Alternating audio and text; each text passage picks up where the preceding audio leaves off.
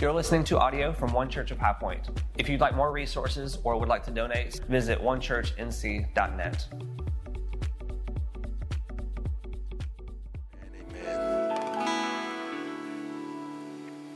Amen. Thank you, worship team. I can sit there all day long.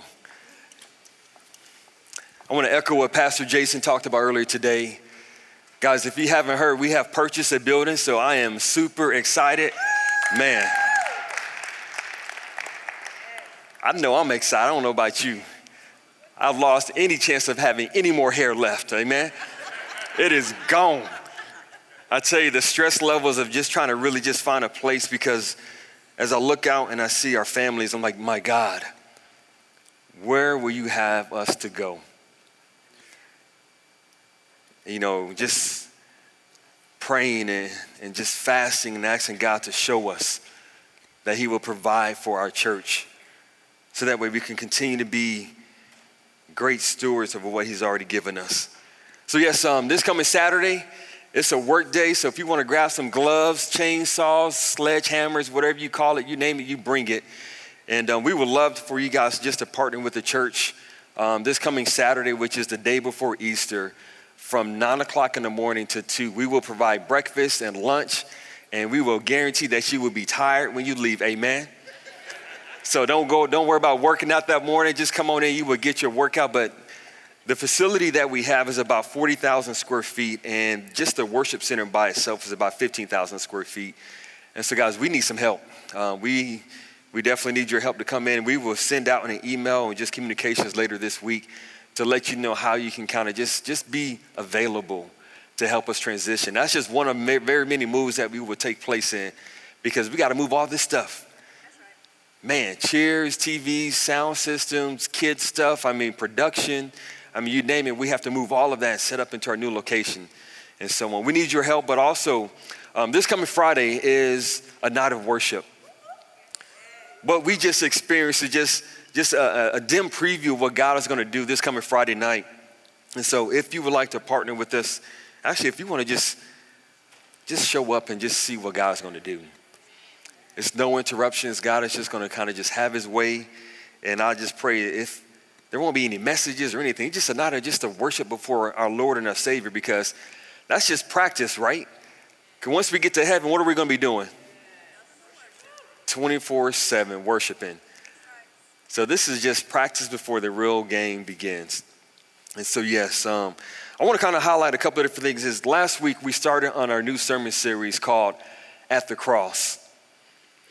And so, our sermon that we had last week, we, we talked about standing at a crossroad. How many have you ever stood before a cross? So, when a crossroad is where you have to make a decision do, do I go left or, or do, do I go right? Do I, do I continue to walk forward or do I begin to walk backwards? And last week we talked about, I posed a question. I asked you, does your decision line up with God's desires? The decisions that you make in life, do they line up with God's desire? We also said that your alignment with God is determined by your actions with God. But I really want to kind of highlight just my, my three point sermon, yes, last week. And the three points that I talked about is that following Jesus is greater than your comfort. Amen. Your comfort should be out the window.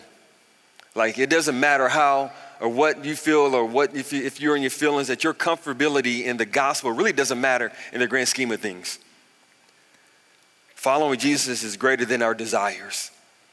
Because truly even though the scripture tells that god would give us our desires of our heart but sometimes the desires that we have as, as men and women just living on this earth is, is not of god. And even if our desires to do kingdom things Sometimes our desires does not line up with God's providential will for your life. But what I want to kind of highlight is one thing that we talked about, my last point last week was this that following Jesus is greater than your family. And then I had two people kind of came by and said, Pastor Ryan, can you, can you do me a favor? actually, they kind of rebuked me in the Jesus name just a little bit because they said that's kind of one sided. And I love that because they, my team, our, my family, our family, our one church family, you know, they, they keep me accountable. And so what I want to do is just kind of expound on that just a little bit more because just because of time, I felt that I was semi-rushed just a little bit just to kind of make sure I was making time. Let me just expound on what we talked about last week when I mentioned that following Jesus should be greater than our family, right? And the scripture that we highlighted was, okay, what was it? Uh, Matthew something, something, chapter something 61. But I'm going to give you the verse. Pray for your pastor, amen. It says, Still another said, I will follow you, Lord. But first, let me go back and say goodbye to my family. Remember where Jesus had a conversation with these individuals and said, Well, follow me. I will follow you anywhere. I'm a ride or die Jesus fan, right? And he said, Well, just follow me. Well, let me go back and do this. And so, this particular passage of the scripture said that before I follow you, God, let me go back and bid my family farewell. And Jesus said, Let the dead bury the dead. And what I want to kind of just highlight is this. Now, we embrace family within our one church. We embrace it so much that Jason, who did the announcements today, he's our family pastor. And we know that the target of the institution of the family was the first attack of Satan. We see that in the book of Genesis. And so when Satan attack the institution, the development of the family, we have to go back and begin to reinstitute what God has already set up where the enemy is trying to tear down. And we see that even through today's society where we see that, you know, where the husbands are leaving the family unit, where there's a lot of single parent family homes. I am a byproduct of a single parent home where my mom raised us, four kids. And we know that statistically speaking, that if the parents, both parents are in the household, the children that is actually a byproduct of, the, of that, oh, you know that, you know. Whatever. Um, we know that they'll be better off. Studies just see it, it just shows it. In school, historically speaking, academically speaking, financially speaking, that those children are better off. And so when we say that following Jesus is greater than your families. That sometimes, as believers, we put our family before the gospel. And, I, and I'm in agreement with you that where it should be God first. And if you're married, it's your spouse, then your family. Okay? But oftentimes, that we work so hard because, you know, for me, I grew up, you know, we, we grew up kind of poor, right? You know, my mom did an amazing job raising us. You know, we struggled, everybody struggled from time to time. And I said, you know what? I'm a, my mother gave our, our, her kids opportunities to do better.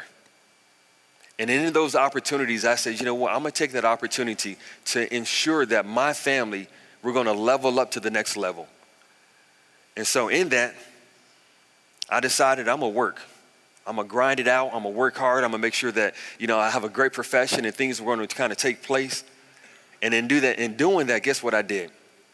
I sacrificed my family. I missed out on opportunities where I was missing soccer games or swim meets or volleyball games, and I said, no more.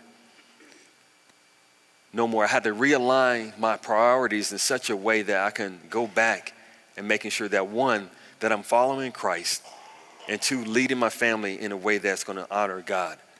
And so I just want to thank those two individuals um, who kind of just pulled me to the side. I'm going to call my sister out, Cass. She said, Pastor Ryan. She, she didn't say, she normally says Brother Ryan, but she said, Pastor Ryan. So I knew where that conversation was going already. And so I'm like, Cass, what's up? She said, well, you know, well, how do you begin to? So I'm like, you know what, you're right. Sometimes we do church so much that we forego our family. And here at One Church, as it says before, Pastor Jason is our family pastor, and we try to make sure that we have safeguards in our ministries where we don't work too much. You know, we don't want to do ministry seven days a week where we have 20,000 20, different mini ministries. And so oftentimes what we'll do is that we'll, we'll make sure that we, we focus on the main thing. And so we will not be a church that has 60 different small ministries. We want to have maybe three or four and do those well. And so people come and say, Pastor, I have this amazing idea. Let's, let's do this. I'm like, okay, two things before I get into my sermon. If we try to launch another ministry, I, my, my team says they know this. Is it sustainable? And who's on the team? That's all I preach. If you want to start a ministry, first question I ask you, how is it going to be sustainable? And who's on your team? And the third one typically asks, does it line up with our vision? Because if we create a ministry that we start off and then you're the only one leading it, and we don't have levels of leaders up under it to make sure that we've already created a need in the community, we created a need inside the church, then we won't start that ministry. Amen? Amen. Y'all might not like it, but that's just how we roll. Okay? But we want to make sure that we protect the family. You know, we go out and we do skate night. You know, one of my favorite skate nights, and this is off topic, but just because we're family, like we can do it for the next five minutes. One of my favorite skate nights, we had a 70s, 80s, and 90s skate night. You know, we went out, we had an afro on, we was just going out skating, and people wearing bell bottoms. My son had on an MC Hammer outfit. He doesn't even know who MC Hammer is. I'm like, you know, what was MC Hammer? Wasn't that the dance like this? Y'all remember that, right? And then uh, in the month of October, we had a pink out. Not because of Pinky Mitchell, amen, right? But it's just because it's a pink out. She gonna get me because I'm preaching about her. She know I love her. But it was a pink out just in awareness of breast cancer awareness month. And these things like where we go to a park and we rent a park out and we have gazebos and different things where we really focus in on the family unit. Because we know that the enemy is always attacking the family. So, yeah, so guys, I just want to kind of just go back and just kind of say that, yes, our desire to follow Jesus should be greater than our family. But we have to make sure that we have balance in all that we do. If you have your Bibles, let's um, open up your scriptures to Mark chapter 8, verses 34 through 38. I'll be reading from the New King James Version. It is 1114, and I will make sure that we move out on time. Amen. Yes. If you have it, say amen. If you don't, say, hold up, Pastor. I hear you. Mark is in the New Testament. If you flip to the back, you have M&M's, Mark, excuse me, Matthew and Mark, Luke and John. Mark chapter 8, verses 34 through 38. I'll be reading from the New King James Version. The word of the Lord says as follow. When he had called the people to himself, with his disciples also. He said to them, Whosoever desires to come after me, let him deny himself and take up his cross and follow me. For whoever desires to save his life will lose it. But whosoever loses his life for my sake and the gospel will save it. For what will it profit a man if he gains the whole world and loses his own soul? Or what will a man give in exchange for his soul? For whosoever is ashamed of me and my words in this adulterous and sinful generation, of him the Son of Man will also be ashamed when he comes in the glory of his Father with holy angels. Today's message, if I had to give it a title, would be Take Up Your Cross. Take Up Your Cross. You know, growing up, I was a PK, that means pastor's kid, and I can remember going to church every Sunday, almost every day. You know, Monday night we have, you know, Bible study night. Tuesday night we have prayer night. Wednesday we had another missionary night. Wednesday, Thursday was, you know, um, worship practice night. So every single day was something that we were doing inside the church. And then Ashton and Kendall, growing up as the second generation of PKs, preachers' kids, pastors' kids, not going to church was not an option. Amen. They knew we were going to church every Sunday. And it's not an option now. As long as they live in my house, they know they're getting up and going to church. Amen. I don't care how late they stay out Saturday night. They came home almost one o'clock in the morning yesterday. I'm telling it. They came home one o'clock in the morning yesterday, hanging out with church people, which is great. But they know at six o'clock is roll call. Guess what's going to happen? Get up and go to church. I learned pretty quickly what church looked like. And I began to ask, what does a Christian look like? What do we believe and how do we respond to these certain situations? It doesn't matter what denomination you are a part of or what you have become a part of, there should be some common denominators in the Protestant faith. Amen? It doesn't matter if you're Wesleyan or Baptist or Methodist or COGIC or Presbyterian or even Pentecostal, there should be some common denominators about what Christianity looks like. Growing up in a Baptist church, I remember seeing in the church that big old wooden plaque that was on the wall. Y'all remember that wooden plaque? Oh, come on, church. And that wooden plaque that used to have the, the church attendance. Used to also have the church offering. And there always used to be this banner that used to be the, the Sunday school class who had the highest offering for that Sunday. See, growing up in church, I knew that in, in, the pews before me, there used to be this, this Bible, and I'm not talking about, you know, the Bibles that we carry today where we have NIV or NLT or, or the New King James. It had to be a King James Bible. See, growing up in church, next to that King James Bible used to be this little green book we used to call what? A hymnal. Songs like Amazing Grace. We used to turn the pages and we used to sing the song. See, we, didn't, we weren't fancy where we had words on the screen, but no, we had to sing the hymns out of the hymnal. So every Sunday, this is what I saw church was made up like. When we had baptism, we used to sing a song. Take me to the wall. To, y'all remember that song? No, I'm not gonna go. I'm gonna stop. Take me to the water. Then he used to say, to be baptized. See, there were some things that we saw every single Sunday that was kind of just framework, who gave me the framework of what my Christian faith was like. Growing up in church, we used to have what we call the mothers of the church. And the mothers of the church had a rite of passage. Y'all laugh because I know what I'm talking about. The mothers of the church had the rite of passage to any child that used to run around church. And the mothers of the church used to yank them up and say, Child, sit down. Even the mothers of the church had the rite of passage that they can lay hands on your child. Mm. Spare the rod, spoil the child. See, we need some mothers of the church in this generation where the children are running amok. But some of my favorite mothers of the church, boy, there always used to be this one mother of the church. We used to call her the candy lady. And the reason being because the mother of the church, she used to reach down into her purse. Used to pull out a Ziploc bag of candy. To, where's Wawa at? Where's Mama at? Mama B, where you at? Yes, Mama. You used to reach down into that bag, open up the Ziploc bag of candy. She had candy for everybody. That was the mothers of the church. But growing up in the church, you know, in, in, the pews next to the King James Bible and the hymn used to be this cardboard fan. And on that cardboard fan used to be Martin Luther King. And when it got hot, you used to have a little popsicle stick and handle on it, right? But on the back of that fan used to be what? A funeral home.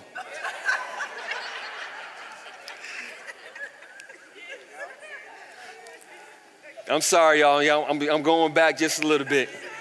This was what I grew up. This is what church looked like for me. This is how I knew church was. And so growing up, this was what I encountered as my Christian faith. But growing up in church, also we used to have this thing what we call a testimony service. Mm, my my. A mother of the church used to get up and say things like this. Good morning, saints. First of all, I would like to give honor to my God, who is the head of my life. I remember seeing and hearing certain experiences that really shaped my Christian experience. Our chair deacon would get up and pray the same prayer every Sunday. The deacon would pray something like, The God of Abraham, Isaac, and Jacob. Lord, we come before thee as we bow our heads in with a humble spirit. I used to memorize that prayer by that chair deacon every Sunday because he did not change his prayer up for anything or anybody. And even in church, someone what we call catch the Holy Spirit. Y'all know what I'm talking about? And one of the mothers of the church, if it was a lady and she used to kind of just fall out, what the mother would do is begin to take her a lap cloth and she would do what? Lay it down on the mother of the church, one of the person who caught the Holy Spirit. See, growing up in church, I attended a church called Mount Zion Baptist Church in Waco, Texas. Before you start judging me and looking at me like what was going down back in 95, yes, I was there when the fire was there with David Koresh, but don't judge me, just pray for me, amen? But my church experience in Mount Zion Baptist Church, I always knew that it didn't matter what my bishop preached on that Sunday morning, it always led back to Calvary.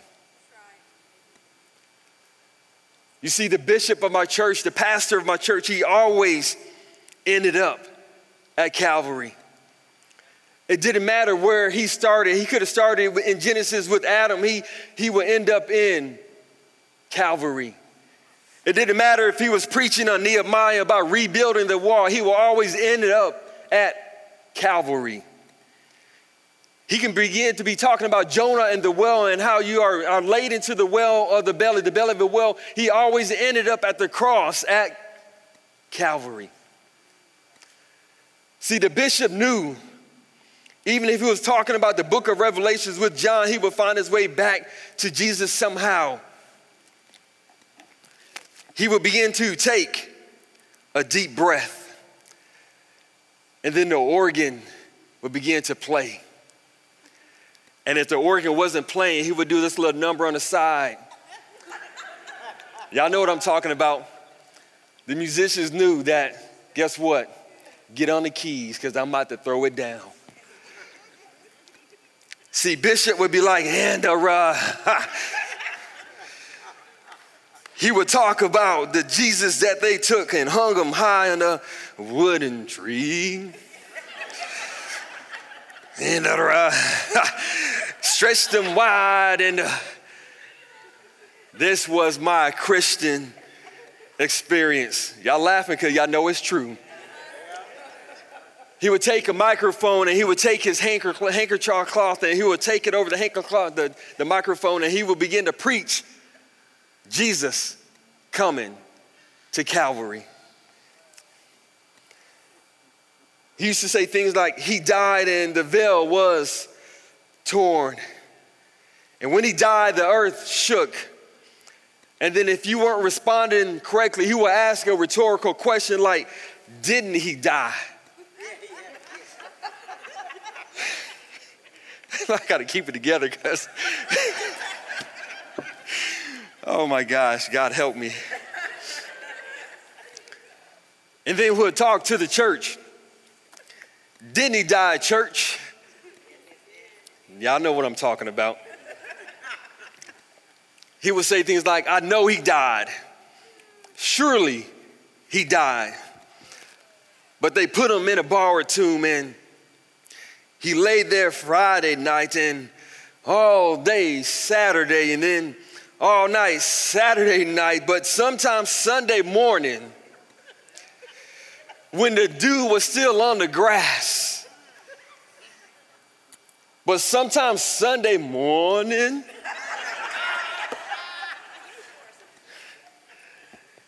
if they weren't getting it, he used to say, early, early Sunday morning, he got up with all power in his hands. I learned early on in my Christian walk The only thing that mattered was the cross and Jesus.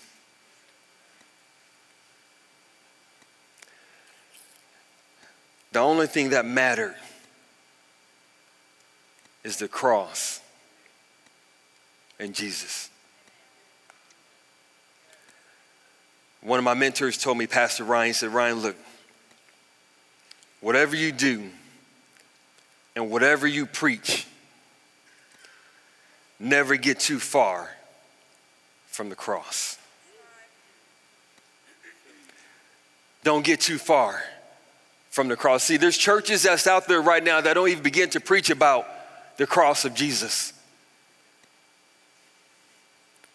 But we have to know it's because of the cross that we have salvation. It's because of the cross of Jesus that gives us the power of the Holy Spirit. It's only that the cross that we have salvation. 1 Corinthians chapter 2 verses 1 through 5 says this. And I, brethren, when I came to you, did not come with excellence of speech or words of wisdom declaring to you the testimony of God. For I determined not to know anything among you except Jesus Christ and Him crucified. I was with you in weakness and fear and in much trembling. And my speech and my preaching were not persuasive words of human wisdom, but in demonstration of the Holy Spirit and the power, that your faith should not be in the wisdom of man, but in the power of God. Let me read verse 2 one more time. For I determined not to know anything among you except Jesus Christ and Him crucified. What Apostle Paul was writing to the church of Corinth was this. He said, all that other stuff really doesn't matter because if, it, if Jesus did not take the road to Calvary, if he didn't take the cross for you and I, our faith the very gospel that we believe in is null and void. It is only because of the cross and him being crucified is what give us access to the kingdom of heaven. So I begin to ask myself questions like, what does the Bible say about the cross? How and what does it mean to follow Jesus Christ? What does it mean to carry a cross? To really give you guys an understanding the weight of what Christ did for us.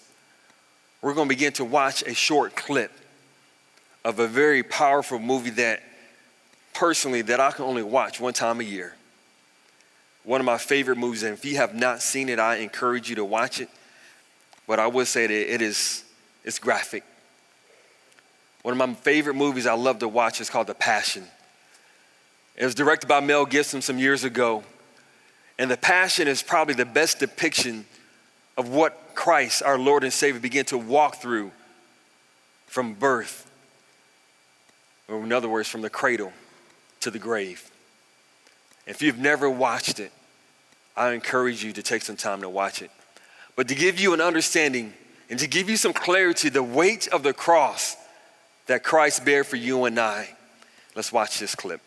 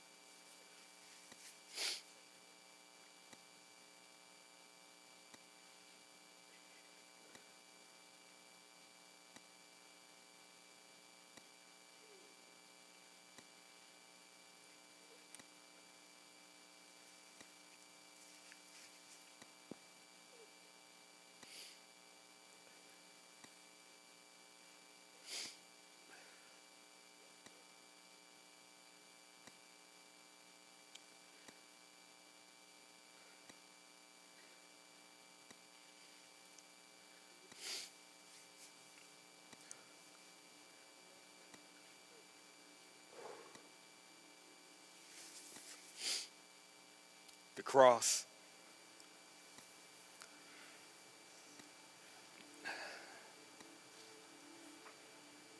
The cross wasn't pretty.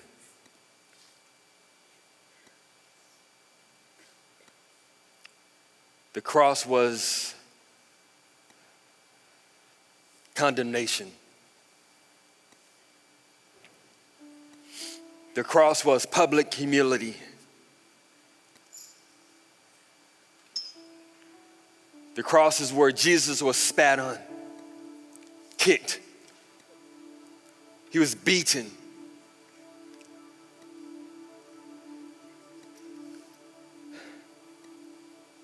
The cross is where you and I, as sinners, was begin to be ridiculed.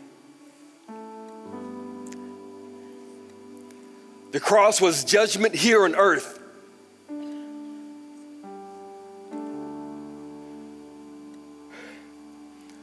The cross was your, your guilty verdict. I want you to get that. The cross is where God says you are guilty, that you're guilty of every sin, of every transgression. You are guilty. And you're not worthy to step foot in my heaven.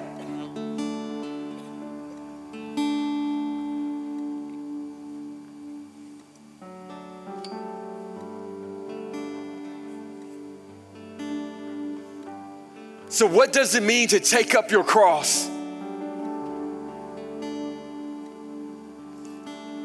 What does it mean that each man must bear his own cross?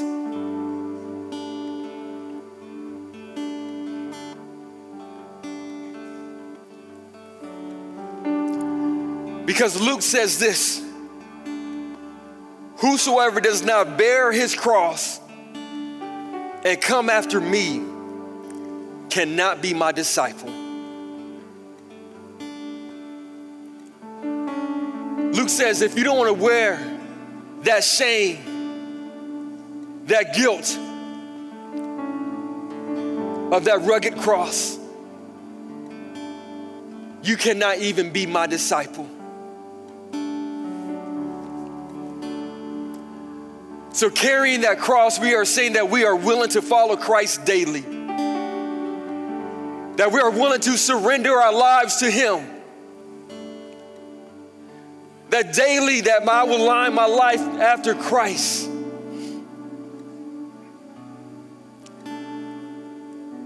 It was an invitation for Christ to meet you right where you're at.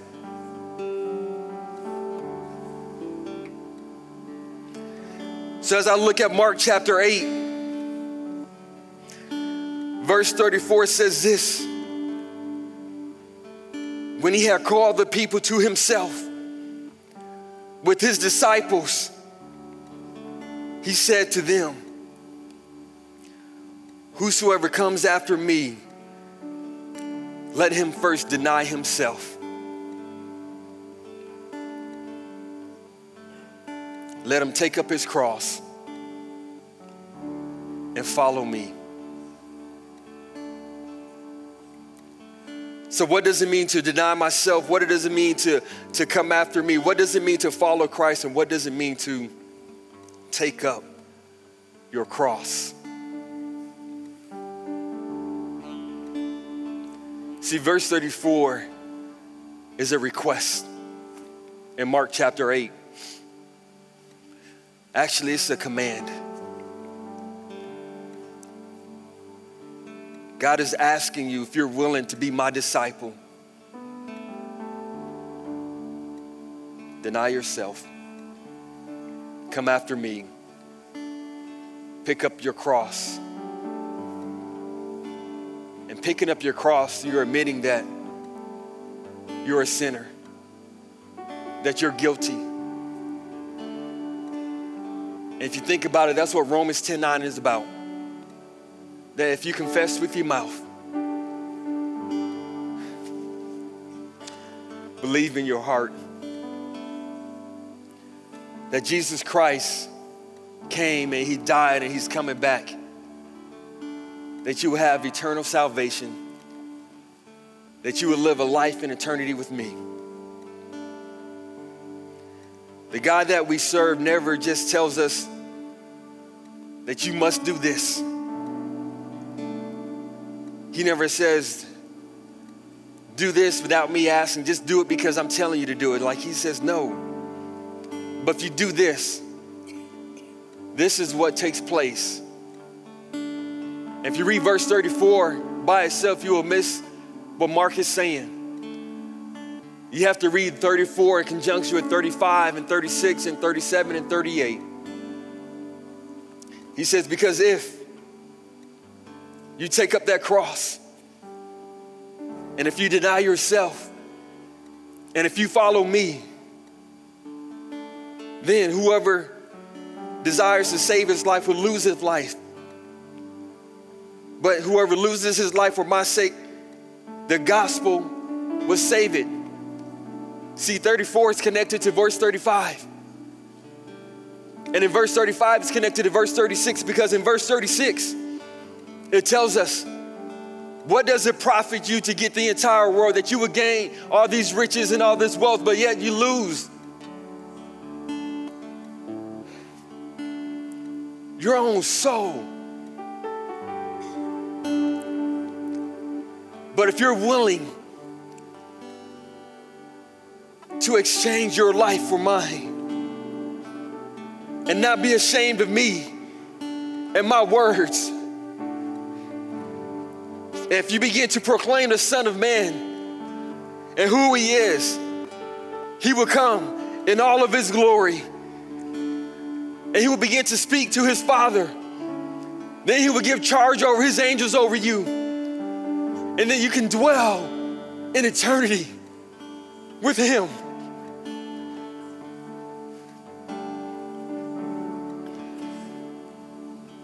And as I begin to close, I began to look at this water bottle. And if I were to ask you, how heavy is this bottle? Some of you may say, maybe two ounces, maybe six ounces, maybe even 16 ounces. But in all reality, the absolute weight of this water bottle doesn't matter. The weight of the bottle only depends how long I'm, I'm willing to hold on to it. Because after one minute, nothing happens. But if I decide to hold on to it for another hour, my arm may begin to get numb, even weak. Then I begin to hold onto this water bottle all day long, I would begin to see that my arms be paralyzed. Pastor Ryan, what are you saying? How long are you willing to hold onto your sins? How long are you willing to carry the weight of your sin? See, Jesus' journey to Calvary, we have to know that scripture tells us that he was not alone. His journey on Calvary, he had this young man by Simon of Cyrene along the way where he fell with that cross and the weight of the cross fell on top of him. A young man came by his side and helped him up and began to carry that cross with them. So I'm coming here to tell you today that you don't have to carry that cross by yourself. Better yet, that you are not even designed to carry that cross by yourself. You're not designed to carry that sin, that bitterness, that, that, that unforgiveness, that hatred that's, that you may carry day after day. You're not designed to carry that secret sin that you've been walking with year after year. Because First Peter says this chapter 2, verses 20, chapter 2, verses 24 and 25 that he himself bore our sins in his body. Uh, on that cross. So that way me that we may die to our sins and live a life for righteousness. For by his wounds we have been healed. That we were like sheep who gone astray. But now ye have returned to the great shepherd, the overseer of our souls. So, if you don't mind standing with me today as we close.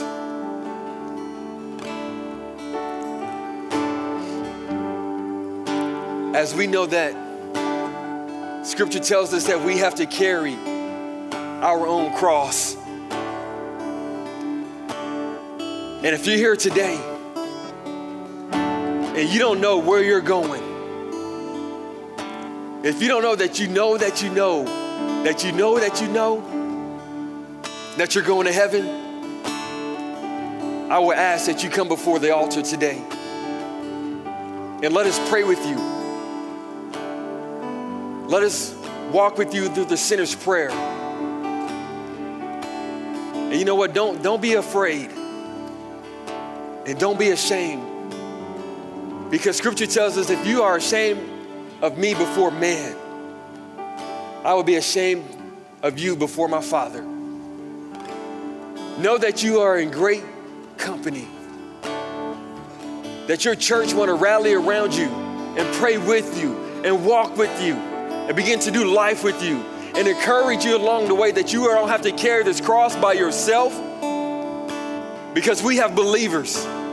We have deacons and elders and pastors and brothers and sisters in Christ who is willing to walk this walk with you in such a way when your cross is getting too hard for you to carry, when it's getting too heavy for you to carry. That we have Aarons and Hurs in this, in this church who's willing to hold your arms up when you are weak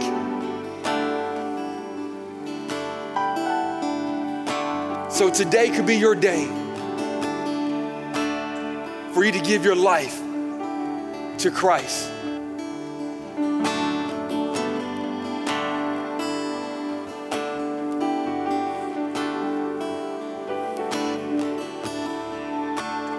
And if everyone's here saved, know that you're not alone. Know that you don't have to walk this life out by yourself. Know that you have a community of believers. You have neighbors in arm's length, arm's length who is willing to say that we love you and that we're willing to do life with you. Because there's no other name under heaven which man can be saved. And that only name is Jesus Christ. And I'm reminded to tell you today that this church would never get too far from the cross.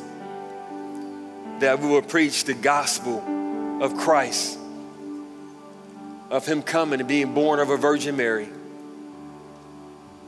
lived 33 years, sent by His Father, who died for you and me so that way we can have a relationship with God the Father.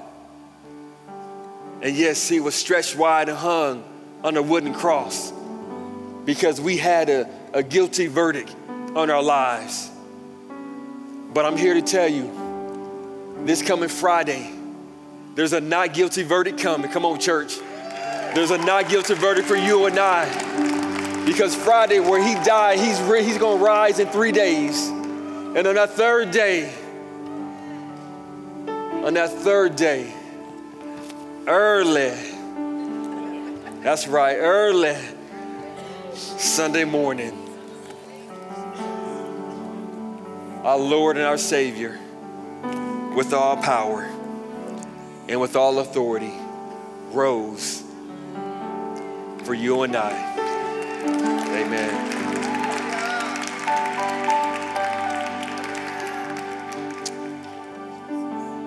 So the altar is open.